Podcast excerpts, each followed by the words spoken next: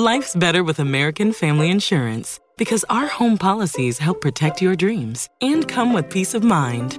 Save up to 25% by bundling home, auto, and life. American Family Insurance. Get a quote, find an agent at amfam.com. Products not available in every state. Discounts may not apply to all coverages on an auto or home policy. Discounts do not apply to life insurance policies. Visit amfam.com to learn how discounts may apply to you. American Family Mutual Insurance Company SI and its operating companies American Family Life Insurance Company 6000 American Parkway, Madison, Wisconsin.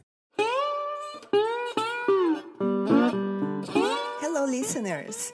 From home or on the road, catch a favorite story. You are listening to Catch the Story, the podcast where in each episode we bring you great stories told by dear storytellers.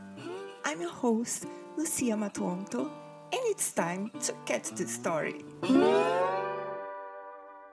Our first storyteller is Nadia Bruce Rawlings, who shares her story, Scars, which delves into the world of trauma and addiction. However, be aware that this episode contains mature themes and language unsuitable for children. Now, let's begin with Nadia. This is Scars by Nadia Bruce Rawlings. A small slight circle under my left cheekbone, where Casper the friendly dog bit me when I was perhaps three, after I had danced around him as he slept and wanted to let him know how much I loved his sweetness when he had kept me from falling down the stairs by blocking the landing. And so I lifted my skirt to show him my privates, but he didn't respond, so I kissed him and startled him out of sleep, and he was old and cranky, but would never hurt his baby girl, but still he snarled and bit my cheek, and I screamed and I saw blood, and my mother freaked out and said that was it. He had to be put to sleep. She was sick of him. And then one day when I came home from the park, he was gone. Discolored odd shapes on both my knees from falling off bikes. Various neighbors in various Calgary suburbs would carry me home, and Mom would pick out the pebbles as I sat on the edge of the tub and cried. She'd pour peroxide or rubbing alcohol or maybe betadine. It burned like crazy, and then I would grab my knee, and the pressure would make more blood come out, and she'd wipe it again and pour more till the blood stopped. Long pieces of missing skin on my shins from learning to shave my legs. Age 12, and I had no breasts, but everyone else was shaving in grade 8, and it was bad enough I had to ask Mom for a bra, and she laughed and said they didn't make them that small. She was from France, and they didn't make them so small there, and it turned out neither did they in Norway. But my friends from Dallas and Oklahoma had gotten theirs over summer break, and I couldn't go to gym class without one. My dad noticed my shaved legs first and yelled at me for being too brazen for twelve, and later, as the years went on, he continued to scream at his baby, who was shacking up with everyone in the goddamn country, such a stupid whore. With his Canadian voice and whiskey breath, it became whoor, and spit would gather as his face grew red, and Mom hovered in the background, trying to keep out of it so no one would get punched. Two inch line on the left of my neck. It turns dark pink when I'm tired or stressed. At 18, I'd been snorting coke for three years, and the sinus and throat infections just stayed. The doctor never thought to tell me not to drink or drug on antibiotics, and the next thing I know, they're biopsying for lymphoma. And I'm sure I'll die. But then it's negative. But the incision gets infected and explodes one night on my boyfriend, and I go into shock and end up in ICU for five days, where they lance my neck twice a day, and I first discover Percocet. Diagonal lines across the inside of my wrists, the left far deeper than the right. I lived in the freshman dorms for a minute until the photography teacher asked me out to an animals concert in Philly one night. And the next moment, we were banging it out in his apartment or the dark room all the time. And I got so angry when I found the naked photos of his ex, who was also a redhead. And I imagined if he took naked shots of her and not of me, he must love her more. He thought things I had done made me something evil and definitely a whore. He said I was going to hell because I wasn't accepting Jesus into my life. But finally, I had enough of being a hell whore and had someone buy me whiskey and took apart a safety razor and sat in my dorm room and sliced and sliced and sliced.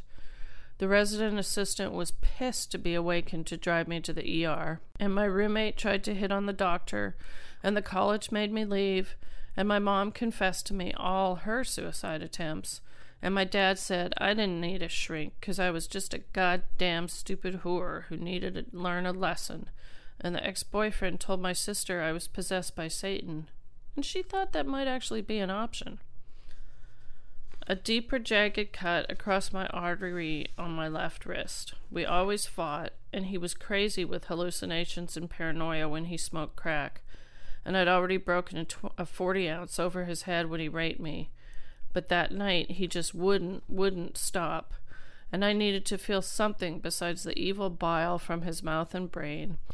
And so I grabbed a corner of glass from the broken window and sliced just a little and the blood that splurted out stopped even him for a moment, and we looked at each other in silence. But then he started some more bile, and I wrapped it tight and got a cigarette instead and burned my palm over and over and over. Small whisper of a line across my pelvic area. When I was 18 months sober, she was delivered by emergency C section after 16 hours of labor and no dilation. My brother and sister photographed it all, and one of them stroked my head as they cut her out of my belly, and they held up a mirror so I could see. But the blood and guts made me woozy despite the morphine haze. And they held her up to me, and she was bald and sweet and lovely, and looked just like my mother before she died, and I held her little thumb. Two barely visible half inch lines on my upper right stomach. I just thought I had bad luck with restaurants and food poisoning, or maybe an ulcer, but it never occurred to me to go to a doctor when I was lying on the bathroom floor for days at a time, puking up foam and writhing in pain. At two years sober, I took a chance. You goddamn whore, stupid hypochondriac, just like your mother. And I went for a physical, and a week later they removed my gallbladder through my belly button, and I never puked again. Six different small holes in my right hip, three of them still bright purple, three of them faded to nearly invisible. When the baby was one, my hip started hurting, and finally I tried a doctor and then another and yet another. And they said it was nothing, or they said I needed replacement, or they said do sports, or gave me cortisone. The pain got worse, and I limped all the time, and for a while couldn't even have sex, and the boy I was with gave up, and then so did I. And then someone made me go to someone who knew, and I had arthroscopic surgery, and within two days felt better than ever before. But two years later, it tore some more, and they did it again, but this time drilled holes in my bones to try to regrow cartilage. And now every step hurts, and now at age 43, I need a new hip. Two inch vertical slot next to my spine on the back of my neck. A disc ruptured while I woke, worked out, and the next day I went for a job interview on Vicodin, unable to turn to look at the executive asking me questions, and certainly unable to smile. A year later, it's re ruptured, and I'm waiting for spinal fusion and yet another line on the front of my neck. I will be taken to the hospital by a man who never called me a stupid whore, or a cunt, or a bitch and who has cared for me through two other surgeries and held my hand when I cried in pain before the meds kicked in, and who lets me rest whenever it hurts, and who doesn't think I am possessed, and who has never tried to rape me, and who loves my daughter as if she were his own, and who sometimes runs his fingers across my scars and loves them because they are mine. Nadia has celebrated 25 years of sobriety and now leads a fulfilling life as a loving wife and mother to her adorable daughter, Sophia. She's not only the author of two compelling memoirs, but has also enjoyed a thriving career in the film industry. She dedicates her time to empowering and supporting women on their journey to recovery from addiction. When you visit Arizona, time is measured in moments, not minutes. Like the moment your work stress disappears as you kayak through the canyons. Or the moment you discover the life changing effects of prickly pear chocolate. but nothing beats the moment you see the Grand Canyon for the very first time. Visit a new state of mind. Learn more at hereyouareaz.com. Up next, we are excited to bring you RJ Post's story Never Get on the Train, an engaging story of an unexpected trip. What passes for a wild time for a middle aged couple in the Midwest? How about driving through the night to another town so someone else can catch a train? There are some things you need to know about the Plain States. Living here can mean driving an hour to the nearest Walmart and being glad it's so close. It can mean driving three hours to drop someone off at the airport and arriving back home long after their plane has landed. Living in someone else's flyover country means the trains don't always run where the passengers are. Transportation policy made far, far away resulted in a long, long night for Don and Deidre when they volunteered to drive their former foster daughter, Jasmine, to the train station in Hastings, Nebraska. Why are we doing this again? Don asked as he piloted the couple's minivan through the hot August night, not toward Hastings to the south, but Kearney to the west. So Jasmine and the baby can visit her birth family and Helper Utah, Deidre said without looking up from her knitting. I think we're living in Helper, Nebraska, Don said. In fact, they lived in Grand Island, which is, of course, not an island, but does have its own Walmart. Two, in fact. One thing it doesn't have is its own passenger train depot, despite the fact that 140 trains from two different railroads pass through town every day. No, the nearest Amtrak station is in Hastings, a charming and progressive city half Grand Island size, 30 miles to the south. Just to add to the adventure, Amtrak's California Zephyr doesn't breeze into Hastings until 1 a.m., when most inhabitants of the town that invented Kool Aid are snug in their beds, enjoying sweet, fruit flavored dreams. There's that transportation policy again. Oh, yeah! You do realize that Hastings is the other way, Don said, as they drove down Highway 30 through Alda on their way to Wood River, Shelton, and Gibbon. He shot Deidre a recriminating glance. And you realize that we have to pick Jasmine up where she's living in Kearney, since she doesn't have a car, Deidre said. Just keep your eyes on the road.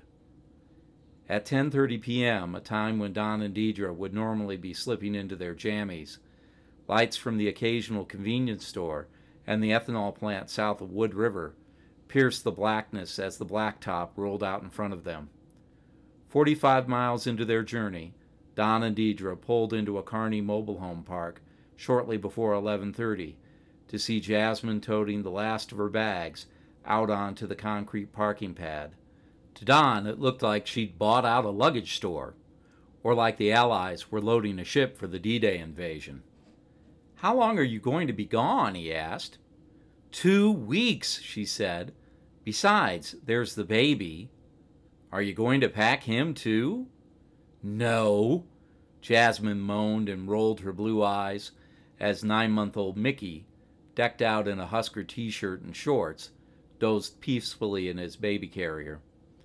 Altogether, there were two huge suitcases, a duffel large enough to hold Herbie Husker, a pack and play, two diaper bags, two additional carry on bags, the car seat base for the baby carrier, plus assorted blankets, pillows, and a spare jacket. Don loaded the bags into the back of the van, beginning with the larger pieces and artfully squeezing the smaller ones into the spaces between. Deidre got Jasmine and the baby settled, and soon they were headed back the way they came. When they got back to Grand Island, 90 miles into their journey, they turned south toward Hastings. The Tom Osborne Expressway in August was like driving through a tunnel of corn. On either side of the highway, the van's headlights illuminated dark green stalks as they rocketed along. To Don and Deidre, Hastings was a great place to catch large format movies at the museum or scrounge for bargain books at the library's annual book sale, but they'd never been to the train station. 120 miles into the trip, they wandered around the silent downtown's one way streets until stumbling on the Spanish Colonial Revival Depot, now given over mostly to a home fixture showroom. Don unloaded the van. Deidre got Jasmine checked in and her larger bags tagged just before 1 a.m., and then they sat down and waited. And waited. And when they got bored, they waited some more. That's another fact of life on the Great Plains. Despite the rail line's assertion that more than half of Amtrak trains operate at speeds of 100 miles per hour, they rarely arrive on time in the small towns they serve, but rather materialize like ghosts in the night.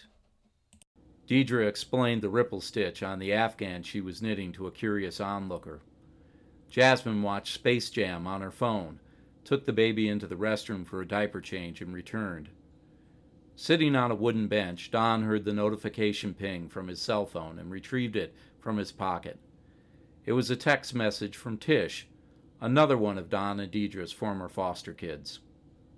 Tish, hey. Don, hey yourself, how's it going? Tish, you know, blase, blase, blase. Where you at? Don, Hastings. Tish, why there? Don, taking Jasmine to the train. What are you doing at this time of night? Tish, trying not to get wet. Don, what do you mean? Where are you? Tish, Sioux Falls, waiting for this guy to let me in his house. Don, at two o'clock in the morning? Isn't he home? Tish, yeah, but his mom don't like me. He's gonna sneak me in when he's sure she's asleep. Wish he'd hurry. Tired of getting wet. Don, is it raining there? Tish, yeah. Hey, that's funny. Getting wet in Sioux Falls. Don, don't just stand in the rain, kiddo. Go to a shelter. Tish, nah, they threw me out. Don, well, go to the hospital, to a police station, anywhere. Tish, cops? Hell no. F that. Then the text messages abruptly ended. Don sent a few more, but none came back. He was sitting there, thinking of a 19 year old girl, standing alone, in the dark, in the rain, when he heard the plaintive horn of the approaching California Zephyr. It was 3 a.m. Jasmine picked up Mickey and as much as she could carry. Don and Deidre grabbed the rest, and they shuffled with the other somnambulists out of the waiting room and onto the platform. How's she going to get on the train with the baby and the carrier, four carry on bags, and all this other stuff? Deidre wondered. That's what we're here for, Don said, managing a smile. Out on the platform, the conductor asked Jasmine, How many tickets? And she said, Just one for me and the baby. Deidre told the conductor, We're just going to help with her stuff and he let the couple pass. Jasmine stepped up into the train, and Don and Deidre followed, up a narrow turning stairway to the top level, and then all the way to the front of the car to her assigned seat. As they followed, Don looked out the window of the train and saw bits of the station passing by. Backwards. Staring at the surreal scene, he thought, Huh, I wonder where the train station is going. Then it dawned on him. The California Zephyr was underway, and he and Deidre were still on it. Jasmine sat down with the baby, and the parents quickly handed her the rest of her things. Don said, Bon voyage, kiddo, but we've got to get off this train. Deidre blew the Jasmine a kiss goodbye and made a tiny wave at the baby. Don grabbed the nearest conductor and said abruptly, We're not supposed to be on this train. What? the little man blurted. What are you doing on this train? Then he was in panic mode, talking into his walkie talkie. We've got to stop the train. We've got to stop the train. Despite its other faults, Don could say this much for Amtrak that train rode smoothly. He and Deidre never even felt it start, but they sure felt it when the train came to a screeching halt. Deidre tumbled into Don, who had to grab the overhead luggage rack to keep from falling down. The conductor, very officious in his little conductor uniform, had steam rolling out of his tiny ears just under his official conductor's cap. The diplomatic Deidre tried to explain that they'd only gotten on the train to help Jasmine with the baby in her bags, but the miniature martinet was having none of it. He kept saying, You never get on the train. You never get on the train. So the California Zephyr stopped, and the conductor put out his little stool for Don and Deidre to step off. The middle aged couple got down and navigated across the ballast and another set of tracks to an alley between the downtown buildings and the railroad. The little conductor didn't help them. They could still see him steaming in the doorway of the train as it headed off down the tracks to Holdrege, McCook, and other exotic locales to the west. Looking around, they wondered where they were. The train had tra- traveled several blocks before it was so rudely interrupted. But soon Don and Deidre saw a flashlight coming toward them. It was the station agent, coming to light their way back to the train station parking lot. Don and Deidre were apologetic, but the agent didn't seem upset. He said, It happens. They thanked him for his help, and as soon as they got in the van, both burst out laughing. They laughed all the way home. Deidre said something about the train being late, and Don said, So, now it's a little bit later and they both burst out laughing again. Maybe it was the time of day and the lack of sleep, but the whole thing struck them as hilarious. 150 miles, plus several blocks, in 5 hours and 39 minutes. That was the night of the long car ride and the short train ride. As a souvenir of the evening, Don and Deidre were left with their own transportation policy. Never get on the train. RJ Post boasts an impressive 30 year career in the world of newspapers as a reporter, editor, and manager. What's truly remarkable is that RJ has been weaving stories since long before he could even read and write. To find out more about Nadia Rawlings and RJ Post, we invite you to explore our website at www.relatable-media.com. And thank you for joining us. And that's all for today. We hope you enjoyed this episode. If you have a story that you want us to catch, submit it on our website at www.relatable-media.com. Thank you for listening, and whether you are at home or on the road, we hope you catch this story.